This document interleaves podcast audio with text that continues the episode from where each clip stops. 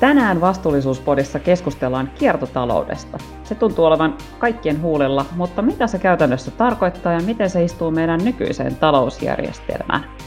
Entä miten yritysten ja elinkeinoelämän pitää muuttua, jotta kiertotalous voisi toteutua? Ja mitä se tarkoittaa taas ihmisille, eli ihan meille kuluttajille? Kanssamme tänään keskustelemassa on Mari Pantsar, hiilineutraali kiertotalous teeman johtaja Sitrasta – Mari luotsaa Suomen tietä kohti ekologisesti kestävämpää ja kilpailukykyisempää yhteiskuntaa. Mari uskoo, että ekologinen kestävyys ei ole vaihtoehto, vaan lähtökohta ja erittäin suuri kilpailukyvyn lähde. Minä olen Annika Rautiola ja mielestäni kiertotalous kuulostaa erittäin loistavalta konseptilta. Toisaalta voin myöntää, että en kyllä taida ihan tarpeeksi tietää siitä, että ymmärtäisin ihan kunnolla, miten se voi toimia, joten odotan innolla tätä keskustelua Mari Pantsarin kanssa. Ja minä olen Gija Forsman Härkönen, ja paitsi että pyrin itse vähentämään päästöjäni kaikin mahdollisin tavoin, pohdin paljon myös sitä, miten me yhteiskunnasta saataisiin hiilivapaa ja kiertotalous voimiinsa. Toivottavasti saan itsekin vastauksia tässä jaksossa siihen. Tervetuloa mukaan keskustelemaan Mari. Kiitoksia. Mari, Kiertotaloudesta puhutaan paljon, mutta mitä se ihan käytännössä tarkoittaa? Kerro meille ihan lyhyesti, että mitä on kiertotalous? Kiertotalous on oikeastaan tämmöinen uudenlainen tehokkaampi talousmalli, jossa tota, pyritään hyödyntämään mahdollisimman tehokkaasti luonnonvaroja ja irtikytkemään oikeastaan talouskasvu ja ihmisten hyvinvointi neitsellisten luonnonvarojen käytöstä. Eli voitaisiin sanoa, että tänä päivänä me eletään tällaisessa lineaaritaloudessa, jossa otetaan hyvin paljon luonnonvaroja käyttöön ja tehdään niistä tuotteita, joita sitten kulutetaan ja tämän jälkeen hyvin usein nämä tuotteet päätyy polttoon tai kaatopaikalle tai jätteenä ympäristöön. Ja tähän on hirveän tehotonta luonnonvarojen käytön näkökulmasta, niin kiertotaloudessa pyritään siihen, että ihan, ihan tota nimen mukaisesti materiaalit pysyy kierrossa mahdollisimman kauan ja sitten myöskin tuo taloudellista toimintaa. Mä opin vastikään, että sinut on valittu ympäristöministeri Krista Mikkosen työryhmään, joka pohtii Suomen talouden elvytystoimia nimenomaan ilmastonäkökulmasta. Kerrotko lyhyesti ne pääsyyt, että miksi kiertotaloutta tarvitaan juuri nyt? No nythän me joudutaan joka tapauksessa rakentamaan tämä meidän talous ja oikeastaan yhteiskuntien toimintaa uudestaan tämän koronashokin jälkeen. Ja me nähdään Sitrassa hyvin tärkeänä se, että nyt kun lähdetään tekemään tämmöisiä huiman isoja elvytyspaketteja taloudelle, puhutaan EU, EU-laajuisesti jopa triljoonan eli tuhannen biljoonan euron tota, elvytyspaketeista, niin samalla kun tota, yritetään saada taloutta nousuun ja uusia työpaikkoja, niin pystyttäisiin ratkaisemaan myöskin näitä ympäristö- ja ilmasto-ongelmia. Eli se on ihan selvää, että yhden euron voi käyttää vain kerran ja kuitenkaan näitä euroja ei ihan loputtomasti ole, niin tehtäisiin näitä elvytystoimia siten, että samalla vauhditettaisiin Suomen siirtymää kohti kiertotaloutta. Onko tämä ihan, onko tämä ihan tällainen realistinen tavoite?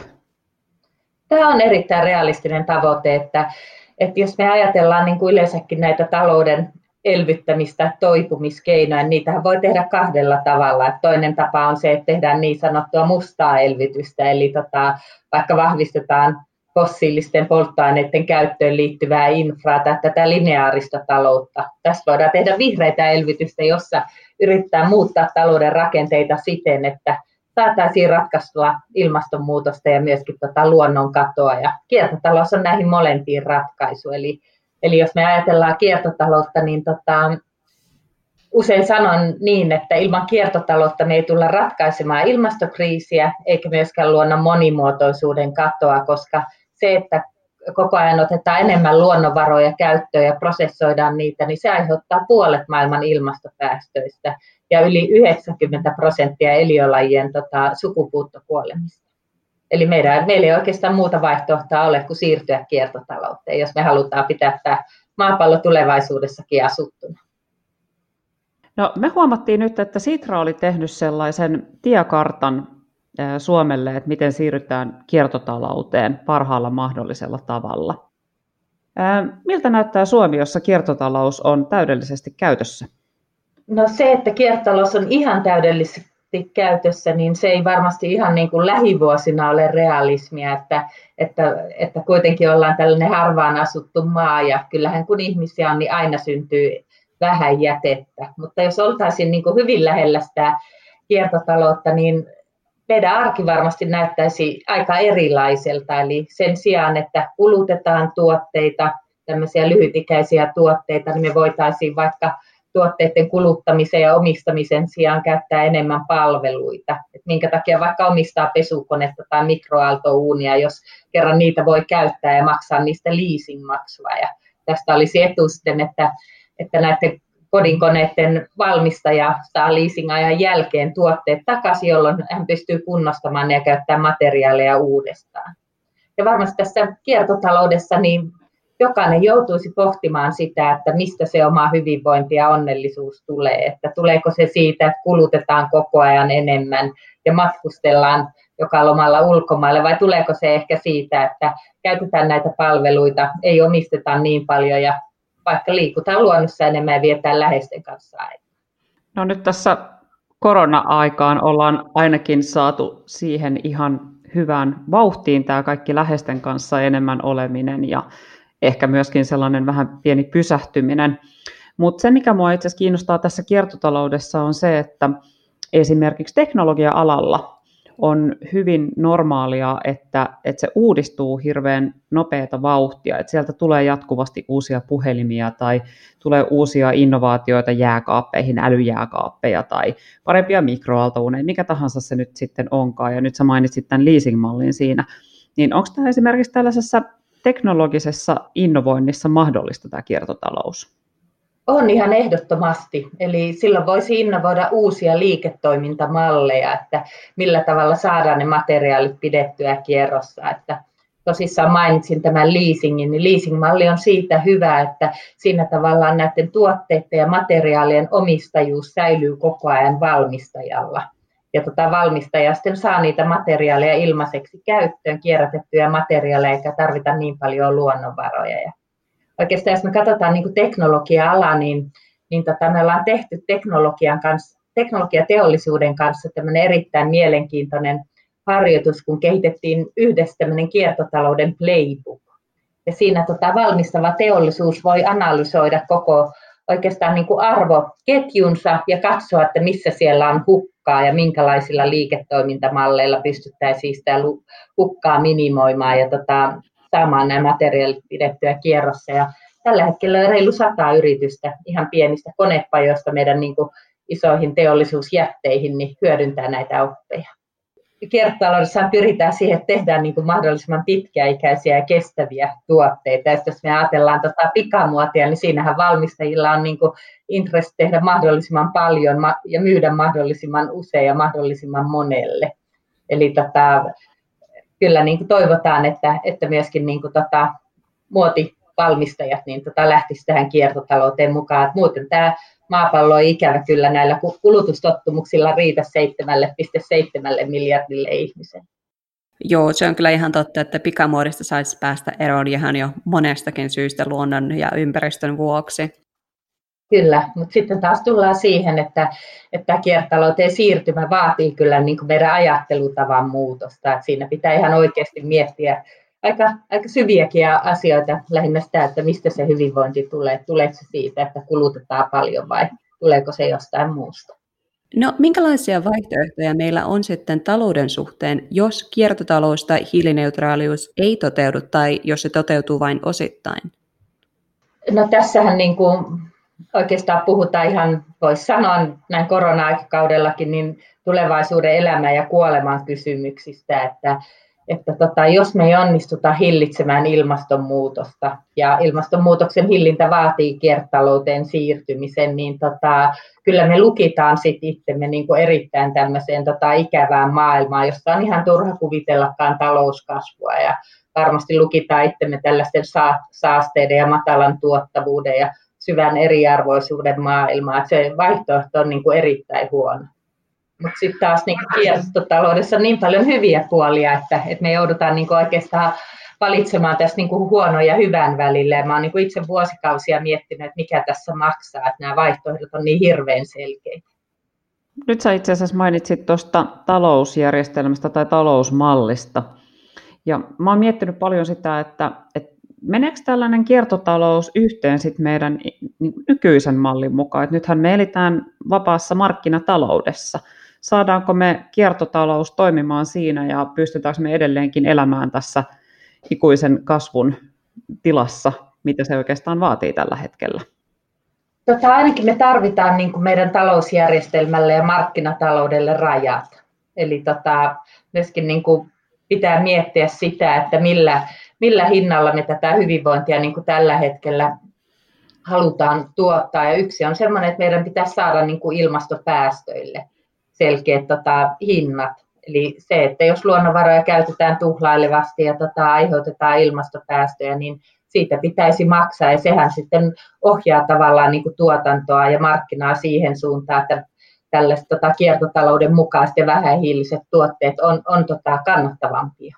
Eli tarvitaan, tarvitaan kyllä rajoja. Että, että se, että me eletään nyt oikeastaan sellaisessa harhassa, että me kuvitellaan, että meillä on niin kuin rajattomasti halpoja luonnonvaroja käytössä, niitä voidaan ihan surutta ottaa käyttöön ja tehdä näitä pikatuotteita, joita heitetään pois. Ja ja oikeastaan niin kuin ajatellaan sitäkin, että, että tota ilmakehää voidaan käyttää ilmaisena kaatopaikkana, mutta nyt kyllä ollaan menossa jo sille alueelle, että, että nämä maapallon rajat tulee vastaan ja meidän pitää käydä hinnoittelemaan näitä asioita. Meillä on kuitenkin koko talousjärjestelmä sidottu tavallaan tähän ajatusmalliin, niin millä tavalla sellainen ylimeno saadaan tapahtumaan mahdollisimman ehkä kivuttomasti, koska sitä varmasti monet haluaa?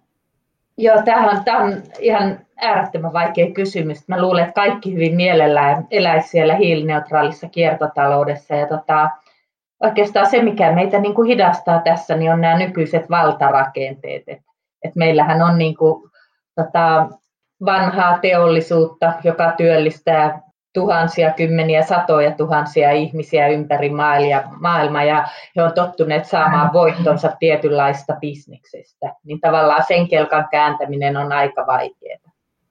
Eli tota, kyllä tässä tarvitaan isoja muutoksia, mutta mä niin pitkästä aikaa erittäin toiveikas. Mä luulen, että tämä korona-aikakausi opettelee meidät ajattelemaan vähän eri tavalla, että et tota, nythän me ollaan niin kuin jouduttu luopumaan aika paljon vapaudesta ja elämään hyvin erilaista arkea kuin ennen ollaan eletty, mutta eihän tämä niin kuin kaikkien mielestä ihan pöllönpää, pöllönpää ole ainakaan, jos tota läheisiä saisi tavata vähän, vähän tota useimmin. Mutta tavallaan nyt kun me ollaan tällaisessa poikkeustilanteessa, niin nyt meillä on momentum muutoksia, että nyt meidän pitää käyttää niin kuin, tavallaan tämä momentum, että mä itse niin uskon, että jos me ei nyt tehdä sitä siirtymää kohti vähähiilistä kiertotaloutta, niin en tiedä tehdäänkö ikinä.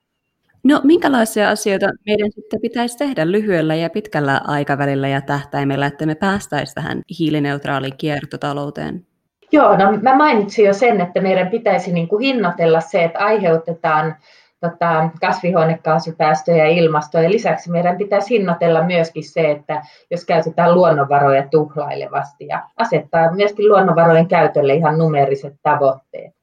Et maailmalla paljon puhutaan siitä, että kaksi maata on niin kuin edelläkävijöitä kiertotalousajattelussa, Hollanti ja Suomi. Ja tota, kyllä mä tässä kisassa liputtaisin enemmän Hollannin puolesta, että Hollannilla esimerkiksi ihan numeriset tavoitteet, eli he aikoo puolittaa tota, neitsellisten luonnonvarojen käytön 2030 mennessä, eli kymmenessä vuodessa. Ja tota, se on niin kuin äärettömän hyvä, että sehän pakottaa sitten kohti kiertotaloutta. Ja lisäksi meidän pitäisi sitten tota, pyrkiä korvaamaan uusiutumattomia luonnonvaroja uusiutuvilla. Ja varmasti pitäisi niin kuin ihan niin kuin ihmiskunnan miettiä sitä, että mikä riittää. Että, että, että, että nyt käytetään niin surutta, surutta kaikkea tätä materiaaleja ja käyttää niitä tuhlailevasti. Niin varmaan tällaiseen pohdintaan myöskin tässä joudutaan. Onko tämä sitten eriarvoistavaa, että rikkaat voi käyttää huoletta, kun ne vähävaraiset ei pysty sitten tekemään näin?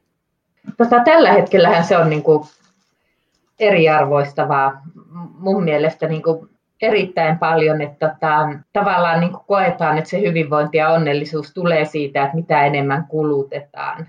Ja tota, meidän pitäisi niin ehdottomasti päästä siihen, että ihmisten arvoa tai ihmisiä niin ei arvoteta niin sen mukaan, mitä omistetaan tai kuinka paljon kuluttaa tai kuinka paljon matkustetaan. Et mä itse uskon, että tämmöinen niin hiilineutraali kiertotalous, jos se siirtymä tehdään fiksusti, niin se on paljon tasa-arvoisempi maailma. Että me joudutaan, niin kuin, nyt joudutaan tähän koronakriisin toipumiseen käyttää huimia rahasummia, mutta joka tapauksessa me jouduttaisiin liikuttelemaan paljon rahaa, kun siirrytään vähähiiliseen kiertotalouteen, niin tavallaan se rahojen siir- siirtely tai liikuttelu kannattaa ehdottomasti tehdä siten, että kaikki ihmiset pysyvät mukana.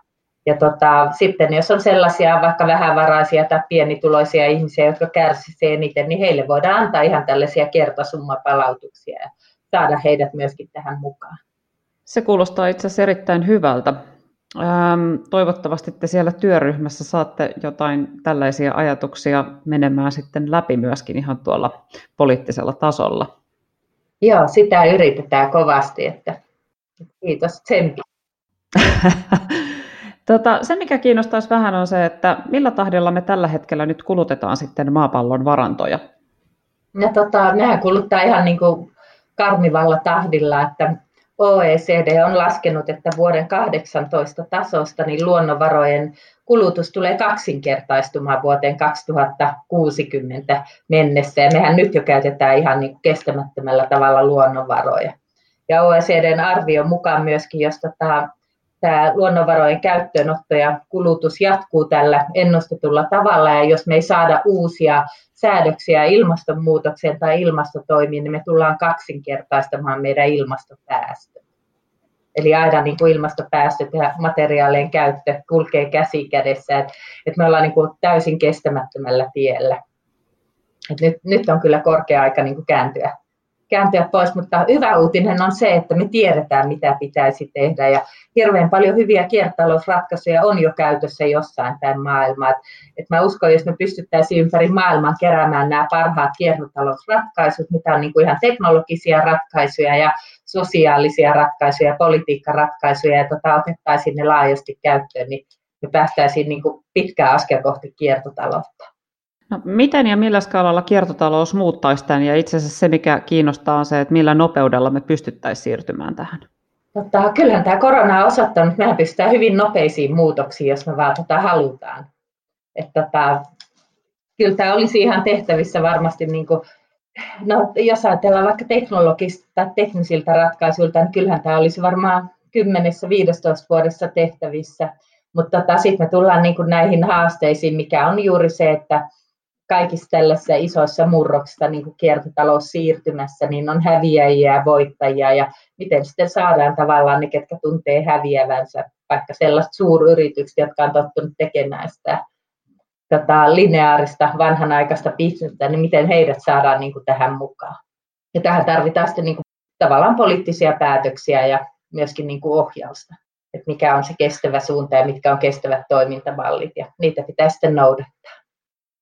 No mutta tähän vaatisi myös aika suurta muutosta nykyiseen semmoisen tuhlaavaan kulutuskäyttäytymiseen ihan meiltä yksittäisiltä kuluttajilta. Niin miten tai millä kuluttajia voisi houkutella miettimään uusiksi omaa kulutuskäyttäytymistä? No varmasti niin kuin tällä hetkellä me joudutaan jokainen vähän miettimään sitä, niin kuin, että mikä riittää. Ja aika vähän niin kuin periaatteessa kulutusta riittää, kun tota, tavallaan on, on pakon edessä, mutta oikeastaan me Sitrassa halutaan niin kuin innostaa ihmisiä tekemään kestäviä valintoja. Että ei lähdetä siitä, että pitää kokonaan luopua asioissa, kokonaan luopua kuluttamista tai matkustamisesta tai vaikka lihan syömisestä, vaan tota, jos jokainen tekee asioita jonkun verran paremmin, niin sillä on erittäin suuri, suuri merkitys. Ja monta kertaa ihmiset, kun he lähtevät jotain tekemään niin kuin arjessaan tota kestävämmin, niin se kannustaa tekemään myös muita asioita. Mehän ollaan Sitrassa tehty tämmöinen sata fiksua tekoa lista, jossa jokainen varmasti voi löytää niin kuin fiksuja tekoja omaan elämäänsä, oman elämän tyyliin ja tapaa, tapaa sopien. Ja tota, sitten kun niitä skaalataan viiden, yli viiden ja puolen miljoonaa ihmisen joukkoon, niillä on iso merkitys. Ja sitten jos saadaan skaalattua näitä samoja ratkaisuja Euroopan tota, laajuisesti, niin puhutaan jo 550 miljoonasta ihmisestä. Ja tota, kyllähän ihmiset niin kuin haluaa tehdä tehdä tota, kestäviä valintoja. Että kyllä mä uskon, että jokainen ihminen on, on, on periaatteessa niin kuin pohjimmiltaan hyvä ja haluaa tehdä oikeita asioita, mutta sitten vaan ne pitäisi niin kuin tehdä mahdollisiksi. Että tota, pitäisi tehdä näkyväksi, että mitä niitä kestäviä ratkaisuja on ja sitten meidän pitäisi myöskin politiikkaa ja hintaohjauksella tehdä niistä. Mä aina itse sanon, että helpompia, halvempia ja houkuttelevampia, niin ihan varmasti ihmiset niitä käyttäisi. Joo, tämä on aika mielenkiintoinen yhtälö, kun nyt etenkin, että ehkä tämä on vaan mun kuplassa, mutta nyt on tässä koronan aikana huomannut, että kun on pakotettu ihmiset kuluttamaan eri lailla ja monella tavalla vähemmän, etenkin esimerkiksi matkailun suhteen, niin monet sitten vähän uhoaa, että kun tästä päästään, niin kulutetaan kahta kauheammin ja matkustetaan entistäkin enemmän. Niin miten tällaisen ajatusmallin saisi estettyä vai onko sille edes mitään tehtävissä? Jaa, tuo on kyllä Tämä on vaikea kysymys. Että tota, mä onneksi kyllä veikkaan, että matkustus ei varmasti ihan tässä niin muutamassa vuodessa palaa sille normaalille tota, uralle, mikä oli, mikä oli ennen tätä koronaa. Kyllä tässä varmasti niin sen verran menee, mutta, mutta tota, varmasti niin kuin se, että jos ihmiset kokee, että saa siitä kuluttamista paljon hyvinvointia, niin me tarvitaan politiikkaohjausta. Me tarvitaan hyvin vahvoja hintasignaaleja siihen, että tämä on kestämätöntä ja tämän täytyy olla niin kuin kalliimpaa kuin kestäviä ratkaisuja. Niin se varmasti laittaa sitten tota myöskin pohtimaan, että kuinka paljon kuluttaa. No me tuossa puhuttiinkin aiemmin jo teknologiasta ja sen alan tuotteista, niin esimerkiksi teknologiajätti Apple tunnetaan siitä, että niiden tuotteet on lähes mahdottomia korjata itse ja esimerkiksi varausien hankkiminen on tehty tosi tosi vaikeaksi. Ja samalla ne tietenkin lanseeraa sitten uusia tuotteita tasaisin väliajoin ja kannustavat kuluttajia ostamaan aina sen uudemman tuotteen, joka ei välttämättä ole hirveän paljon tuota erilaisempi kuin se entinen tuote. Niin miten tällainen voi toimia kiertotalouden maailmassa, jos teknologian tuotteet on suunniteltu kestämään vain tietyn aikaa? Joo, silloin täytyy pelisääntöjä muuttaa. Eli tuohon niin kuin esimerkki, minkä sanoit, niin sehän on niin kuin paraatiesimerkki tällaista vanhanaikaista lineaarista bisneksestä, missä pyritään tuottamaan, myymään ja kuluttamaan niin kuin mahdollisimman paljon ja mahdollisimman usein. Me tota, jumpataan EU-komission kanssa sellaista aloitetta, että periaatteessa niin kuin materiaalien omistajuuden pitäisi aina säilyä tota, niin kuin tuotteiden valmistajalla. Eli jos joku tekee vaikka tota, jonkun elektroniikkatuotteen, niin se tuotteen valmistaja omistaa sen tuotteen materiaalit ja sen jälkeen, kun sitä tuotetta on käytetty, ne materiaalit palautuu automaattisesti sinne valmistajalle ja valmistaja joutuu sitten miettimään, että mitä niille tekee. Et jos hän sitten vie niitä vaikka kaatopaikalle, niin tota, sehän maksaa hänelle, niin hänen on oikeastaan pakko niin kehittää sellaisia tota, ratkaisuja, miten niitä materiaaleja pidetään tota, käytössä mahdollisimman pitkään. Ja tämähän myöskin tarkoittaa sitä, että sit pitäisi tehdä niin kuin, tota, mahdollisimman pitkäikäisiä tuotteita, jotta se olisi niin kuin helppo sille valmistajalle. Nythän tota EU-komissiolta on, on, on tullut tota, säädöksiä siihen liittyen, että pitää tehdä tämmöisiä huolettavia ja korjattavia pitkäikäisempiä tuotteita, niin se on niin kuin erittäin tervetullutta, mutta kyllähän se vie aikansa, että nämä saadaan ympäri maailman leviämään.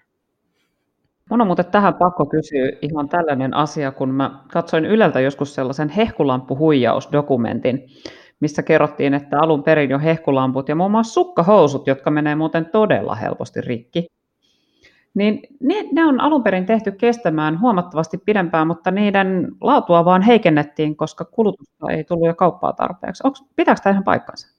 Tota, kyllä varmasti tämmöinen ajattelu pitää paikkansa. Et kyllähän niin kuin, tota, monet sanoo siitä, että joidenkin tuotteiden takuaika, kun menee umpeen, niin aika pian ne sen jälkeen tota, hajoaa. Et se on tavallaan tämä, meillä on väärät säännöt tässä tässä markkinataloudessa, että pitäisi niin palkita siitä, että tekee kestäviä tuotteita ja tota, oikeastaan rangaista siitä, että et, et, tota, pysyttäytyy tässä lineaaritaloudessa. Ja toihan niin lyhytikäiset tuotteet, niin sehän on myöskin niin luonnonvarojen haaskausta. Että, että se on niin, tässä maailman tilanteessa ihan järjetöntä. Kyllä, se on näin. Hei, tuota, Sitra oli koonnut kiertotalouden kiinnostavimmat listan suomalaisista yrityksistä. Voitko antaa esimerkkejä siitä, että millaisia yrityksiä tältä listalta löytyy ja mitä he oikeastaan tekee oikein? Joo, tota, me jaoteltiin kiertotalousyrityksiä oikeastaan niin kuin viiteen tota, luokkaan heidän liiketoimintamallin mukaan, että meillä oli jakamisalustoja yhtenä liiketoimintamallina, tuotepalveluna, sitten meillä on tota, tämmöinen eliniän, tuoteeliniän tai elinkaaren pidentäminen, ja sitten meillä on niin kuin, että uusiutuvuus, uusiutumattomia luonnonvaroja korvataan uusiutuville, ja sitten on ihan tämmöinen perinteinen kierrätys ja materiaalitehokkuus.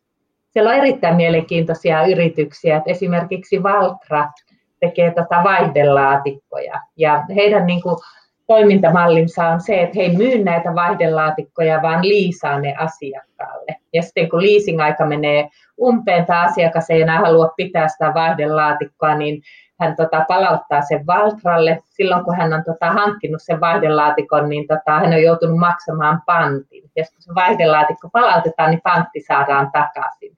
Ja tota, Valtra saa ilmaisiksi kaikki raaka-aineet ja kaiken sen energiaa ja osaamisen, mikä siinä vaihdelaatikossa on, ja he niin sanotusti uudelleen valmistaa sen, eli muuttaa tai vaihtaa vaikka sellaiset osat, jotka on kuluneet tai jossa teknologia kehittyy tota, nopeammin, ja sitten he voi panttia vastaan taas laittaa sen uudelleen valmistun vaihdelaatikon uudelle asiakkaalle.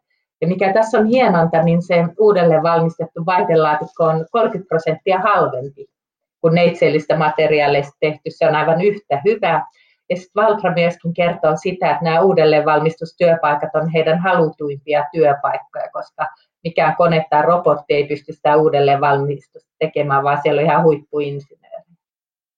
Sitten on yksi toinen tota, hyvin mielenkiintoinen esimerkki, niin Valtavalo. He tekee muun muassa LED-lamppuja ja tota, he ei myy niitä lamppuja, vaan he myy valaistusta ja näiden lamppujen omistajuus pysyy sitten valtavalolla. Eli tota, niitä viedään jonnekin rakennukseen ja asiakas maksaa pelkästään siitä valomäärästä. Ja joku lamppu, jos tota menee rikki, niin valtavalo vaihtaa sen uuteen. Niin, ja tota, asiakas maksaa vain valosta, niin tässä valtavalolla on intressi tehdä mahdollisimman pitkäikäisiä lamppuja, mahdollisimman energiatehokkaita, koska he maksaa myöskin sähkölaskun, että asiakas maksaa vain valosta. Että näitä on paljon, paljon tota hienoja esimerkkejä. Me tehtiin tämä meidän lista oikeastaan sen takia, että me haluttiin inspiroida kaikkia Suomen yrityksiä käymään tämä lista läpi ja miettimään, että hei, että onko tässä jotain minun liiketoiminnalle ja minun strategiaan. Ja tota, se on tärkeää, että jokainen käy sen pohdinnan. Jos ei sillä hetkellä ole mitään, niin ok, sekin on hyvä, mutta se on tärkeää käydä läpi. Tämähän kuulostaa itse asiassa todella jotenkin inspiroivalta tämähän kuulostaa itse asiassa siltä, että se on vähän niin kuin light as a service LAAS-malli. Se on kyllä, joo. Hauskaa. Joo, ja nyt tulee näitä XaaS, eli X as a service, eli melkein mitä tahansa voi palveluna tuottaa. Että se on todella niin kuin innostavaa, että siellä on tosi paljon uusia innovaatioita. On, ja sitten mä itse asiassa huomasin, että olikohan se Reima vai kuka oli alkanut lisaamaan lasten vaatteita, joka oli mun mielestä aivan erinomainen palvelu. On, Kyllä. Koska lapset kasvaa niin nopeasti ja muuta, että sit se, että sä jatkuvasti hankit niille uusia vaatteita, niin se tuntuu ihan jotenkin älyttömältä. Näin on, kyllä. Ja se on ihan järjetön. Hei, tota, toi vastuullisuus on aiemmin tarkoittanut tuolla yrityksissä yleensä erillistä sellaista vastuullisuusohjelmaa, ja siinä on ehkä sponsoroitu jotain ulkoista tahoa, tai, tai muuten ehkä pyritty johonkin vihreiseen toimistoon, ja nehän on itsessään ihan oikein hyviä aloitteita kaikki. Mutta keskustelu on viime vuosina suuntautunut yhä enemmän siihen suuntaan, että se vastuullisuus pitää lähteä sieltä liiketoiminnasta ja sen pitää olla kestävää, sen kehityksen. Moni kuitenkin miettii sitä, että miten se tehdään. Minkälaisia vinkkejä antaisit yritykselle uudistaa liiketoimintaansa vastuullisempaan ja hiilineutraalimpaan suuntaan? No tietysti pitää muistaa nämä vastuullisuuden kolme peruspilaria, eli, eli tätä, tätä yrityksen täytyy olla vastuullinen niin tätä yhteiskunnallisesti, työntekijöiden ja asiakkaiden suuntaan taloudellisesti kuin ympäristönkin kannalta. Ja mun mielestä ehkä tämän päivän vastuullisuudesta, tämmöinen vastuullisuus 2.0 tai 3.0, niin on hyvin tärkeää se, että, että tota, pitää mielessä se, että vastuullisuus alkaa siitä, mihin lainsäädäntö loppuu. Eli se, että jos yritys täyttää lainsäädännön vaatimukset, niin sehän ei ole vastuullista, että tota, sehän on heidän niin kuin, olemassaolon edellytys. Mutta sitten kun halutaan olla aidosti vastuullinen yritys, niin pitää katsoa koko arvoketjua ihan sinne raaka-aineiden tuotantoon asti. Ja, ja tota, pitää katsoa, että omat prosessit on, on, on joka, joka tota, osiossa vastuullisia ja myöskin tuotteet on vastuullisia. Mun ainakin vaikea nähdä, että, että, että jos on yritys vaikka asekaupassa tai seksibisneksessä, niin en tiedä, että voiko semmoinen olla miten vastuullista, että, että vaikka prosessit on kunnossa, niin tuotteidenkin pitäisi olla. Ja, että ei riitä, että tekee vastuullisia tuotteita, jos prosessit ei ole kunnossa. Sä mainitsit tuossa aiemmin, että jokaisen pitäisi miettiä omia arvojaan ja myös sitä, että mistä se hyvinvointi ja onni tulee itselle. Niin millaisista asioista ne tulee sulle? No kyllähän ne tulee paljon oikeastaan luonnosta, luonnossa liikkumisesta, mikä on nyt ainakin viime aikoina niin kuin noussut erittäin tärkeäseen rooliin. Ja totta kai perheen kanssa olemisesta. Ja kyllähän nämä työt on myöskin sellaisia, että sitten kun saa näitä hiilineutraalin kiertotalouteen liittyviä asioita eteenpäin, niin kyllä täytyy miettiä, että siitä tulee hyvä mieli. Hmm. No, oletko sä tehnyt ilmastotekoja? Joo, mä joskus tota vuosia sitten päätin oikeastaan siten, että mä teen niin kuin yhden semmoisen ison muutoksen elämässä vuodessa. Ja tota, mitä mä oon tähän mennessä tehnyt, niin tota, esimerkiksi mä olen luopunut autosta ja ajelen kokoon taitettavalla polkupyörällä. Ja tää, se on välillä vähän haastavaa, kun mä astan täällä Hollolassa 9 kilometriä Lahden keskustasta, mutta täytyy sanoa, että kunto on kasvanut. Ja sitten tota, meillä on vihreitä sähköä täällä kotona tuuli, tuuli tota, voimalla tuotettua ja miehellä on hybridiauto, jota sitten tällä vihreällä sähköllä ladataan. Ja, tota, itse mä tota, olen tosi paljon suitsinut kulutusta. Eli jos ostan, niin ostan tota, kunnollista ja ostan harvemmin. Ja lisäksi sitten tota, lihansyönti on jäänyt niin kuin erittäin vähän, että oikeastaan riistaa syön, että kotiin ei ikinä lihaa osteta. Ja mikä sitten on ehkä tota vaikuttavin ilmasteko, mitä ihmiset voi tehdä, niin ehkä se, että kertoo muille, mitä tekee. Niin tota, se kannustaa muitakin miettimään. Ja kun ihmiset kuulee monelta eri suunnalta, että hei, että että tuo ihminen hän näyttää ihan hyvinvoivalta, vaikka se tekee tota ilmastotekoja ja on suunnilleen onnellinenkin, niin sitten muutkin käy miettimään, että hei, että olisiko tässä jotain minulle. Olipa hyviä vinkkejä. Meillä on viimeisenä vielä jokaiselle haastateltavalle kolme nopeata, eli me annetaan sulle tästä kolme vaihtoehtoa tai väittämää, ja, ja tota, niihin on 10 sekuntia aikaa maksimissaan vastata. Oot, ootko valmis? Olen, joo. Vesi vai tuulivoima? Tuuli. Vastuullisesti tuotettu uusi vai kierrätystavara? Kierrätystavara. Yksilön vastuu vai valtion vastuu? Yksilön vastuu. Saanko vielä selityksen, että miksi toi viimeinen? Tota, mä uskon siitä, että ihmiset on kuitenkin kaikkien muutosten takana, että tota, ihmiset on yritysjohtajia ja he on myöskin niin kuin valtion päättäjiä. Että se, niin kuin, että, että tavallaan sitä vastuuta ei voi ihmiset ulkoistaa jollekin valtiolle, vaan tota, se täytyy olla, niin kuin, että itse lähtee niistä arvoista ja tekee niin kuin, ihan siellä yksityiselämässä kun työssään niin kuin parhaansa näiden asioiden eteen, niin se on oikeastaan ainoa tapa, millä me saadaan muutoksia. Erinomaiset perustelut ja jokainenhan on myös oman elämänsä johtaja. Juuri näin. Ja esikuva varmasti jollekin. Kiitos paljon Mari Pantsar tästä haastattelusta ja todella mielenkiintoisista näkökulmista ja myöskin hyvin avattuna tämä koko kiertotalous ja mitä se käytännössä tarkoittaa ja miten me ehkä saataisiin se toimimaan ihan kokonaisuudessaan. Hyvä, kiitos, oli oikein mukava. Se oli Mari Pantsar Sitrasta, joka istuu myös ympäristöministeri Krista Mikkosen työryhmässä pohtimassa, millä tavalla Suomen elvytystoimia pitäisi tehdä koronan jälkeen. Tässä oli todella paljon mielenkiintoista tietoa ja ehkä se oli niin kuin kaikista uusinta tietoa tähän tilanteeseen, että periaatteessa vaaditaan myös ihan sellaisia rajoituksia siihen, että me voidaan saada tämä koko kiertotalous toimimaan. Joo, vähän vaikutti siltä, että tämä on semmoinen niin keppiä ja porkkanaa ja tyylinen yhdistelmä, että sitä pitää, tiettyjä toimintatapoja pitää rajoittaa ja muuttaa aika radikaalisti, mutta toisaalta niitä pitää sitten myös suosia ja antaa jonkunlaista houkutinta, että ihmiset ja yritykset lähtisivät niitä tekemään.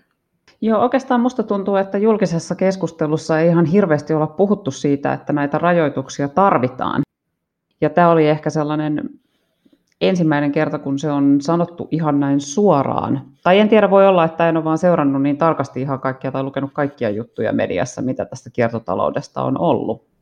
Ja kyllähän, kun sitä ajattelee, niin kyllähän se on ihan järkeenkäypää, että monet ei välttämättä ala vapaaehtoisesti muuttamaan nykyistä toimivaa toimintamalliansa, jos se nykyisellään tuottaa tarpeeksi rahaa, niin kukaan sitä haluaisi välttämättä alkaa muuttamaan, jos sitä ei ole pakko. Niin ja samahan koskee, ei paitsi yritysmaailmassa, mutta samahan koskee itse asiassa meitä kuluttajia, että se mikä me koetaan, että on saavutettu etu, niin harva meistä haluaa vapaaehtoisesti niistä luopua, että, että tavallaan siinäkin painotettiin ehkä eniten sitä, että sieltä pitää sitten hakea poliittisia päätöksiä sille niin, että suitsitaan niitä päästöjä, mitä me aiheutetaan sekä yrityksinä että yksilöinä.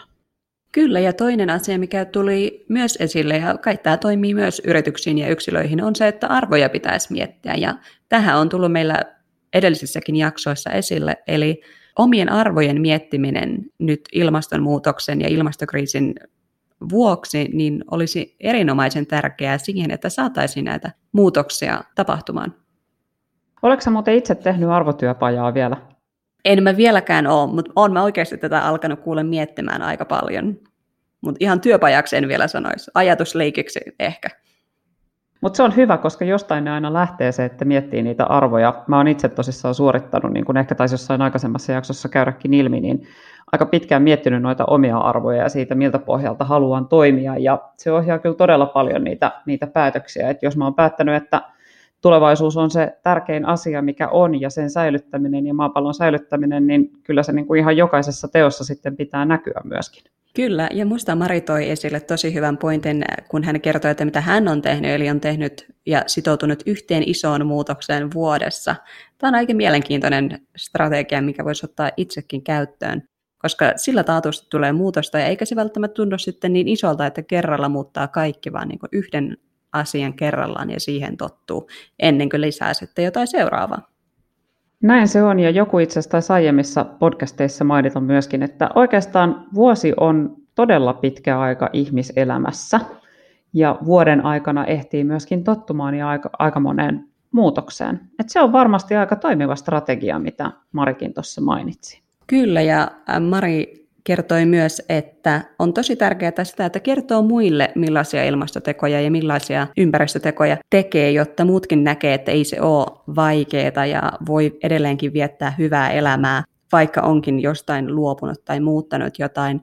Ja mulla on tähän itse asiassa aika hauska anekdootti, koska mun edellinen pomo vuosia sitten, kun oppi sen, että mä oon vegaani, niin hän oli ihan hämmästynyt ja sanoi, että mutta sä oot ihan terveen näköinen.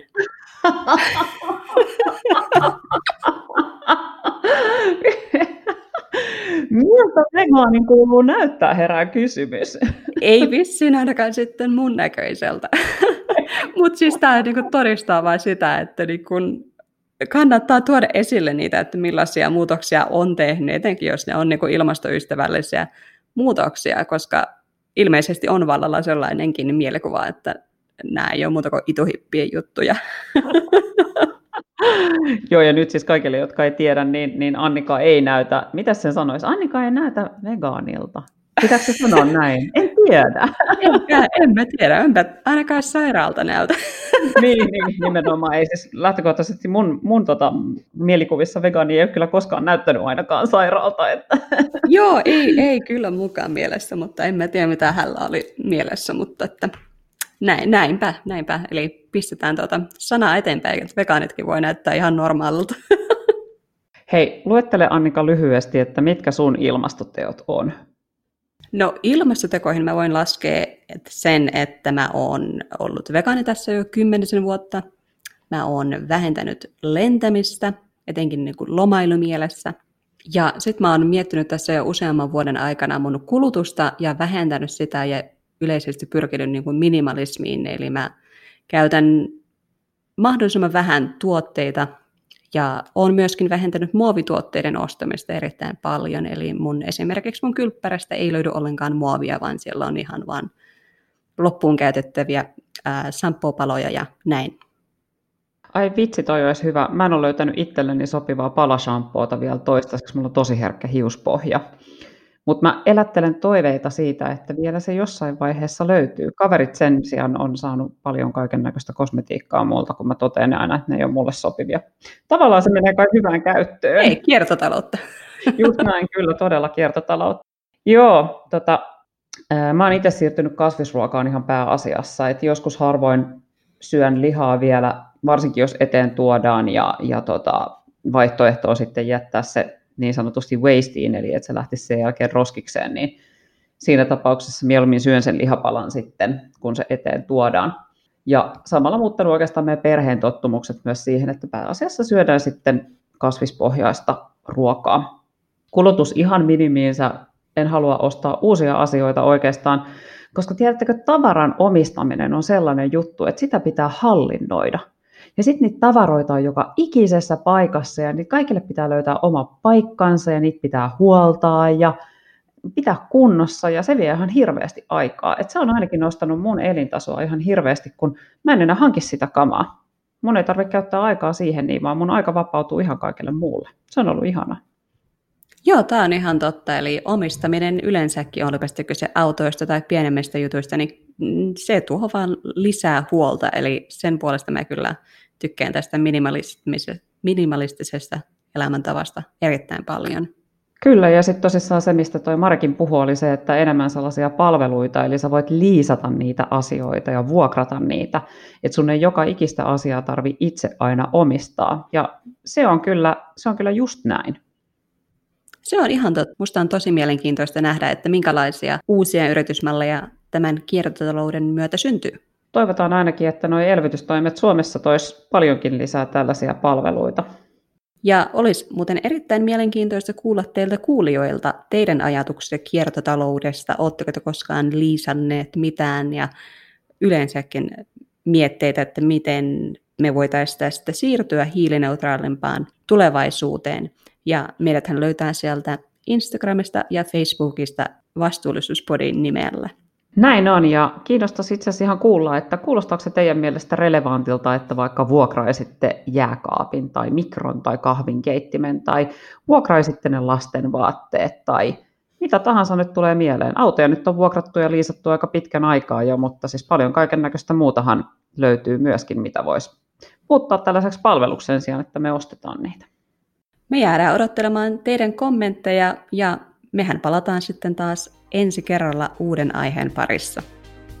Näin on. Kiitos kun olitte taas mukana tällä kertaa kuuntelemassa tästä aiheesta ja toivottavasti saitte tästä jotain itsellennekin.